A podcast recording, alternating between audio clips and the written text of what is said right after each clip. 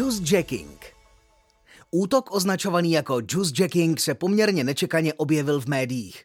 A to i mainstreamových. Vyplul na povrch jako olej na vodní hladinu. Co zatím je? Krátce připomenu, o co se jedná, ale v současnosti jeho popis naleznete na mnoha místech. Juicejacking je teoretický útok na mobilní telefon nebo tablet, který je připojen k veřejné nabíjecí stanici, v obchodním centru, na letišti a podobně. Útok využívá toho, že tato zařízení dnes využívají pro nabíjení univerzální kablík, který slouží i pro datový přenos. Zařízení, které připojí uživatel k takové nabíječce, může tak být jejím prostřednictvím infikováno škodlivým kódem. Tento útok je znám již poměrně dlouho.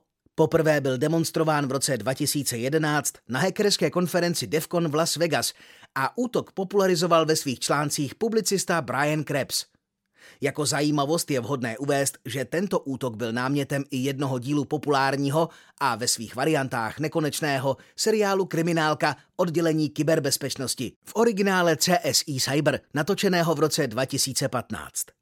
Mimochodem, seriál samotný, ač obsahuje spoustu nesmyslů, no jo, On tam musí do těch 50 minut nadspat scénárista i automobilovou honičku, přestřelku a nějaké výbuchy, je sám o sobě i poměrně edukativní, protože každý díl svým způsobem popisoval jeden možný způsob útoku. Proč je tento útok znovu medializován?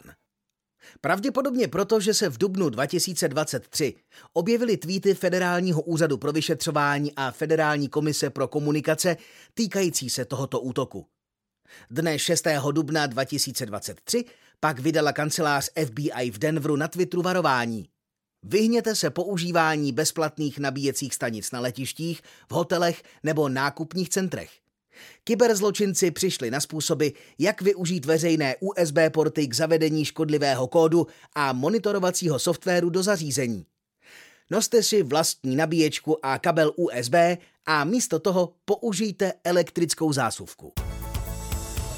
Proč se objevilo toto varování? Můžeme spekulovat. Nicméně dlouho byl tento útok spíše teoretický. Nicméně vývoj technologií se opět posunul a nyní tak existuje několik produktů, které si každý může koupit a které jsou přizpůsobeny tak, aby umožňovaly tyto útoky. Pravděpodobně nejznámějším příkladem je OMG Cable, Hackerské zařízení za 180 dolarů, vyrobené pro profesionální penetrační testry, které vypadá víceméně jako nabíjecí kabel Apple nebo generický USB kabel. Uvnitř OMG cable kablíku je ale malý paměťový čip a Wi-Fi vysílač, který vytváří Wi-Fi hotspot, ke kterému se útočník může vzdáleně připojit pomocí aplikace pro chytré telefony a spouštět příkazy na zařízení. Pravděpodobnost útoku je tedy asi vyšší. Školte tedy své zaměstnance ohledně informační bezpečnosti. Nechráníte tím jenom jejich osobní život, ale i své vlastní informační systémy a biznis. Pokuste se změnit jejich chování a myšlení vůči informacím a informačním systémům. Pokud si nejste jisti, jestli je váš systém vzdělávání účinný, klidně nás kontaktujte.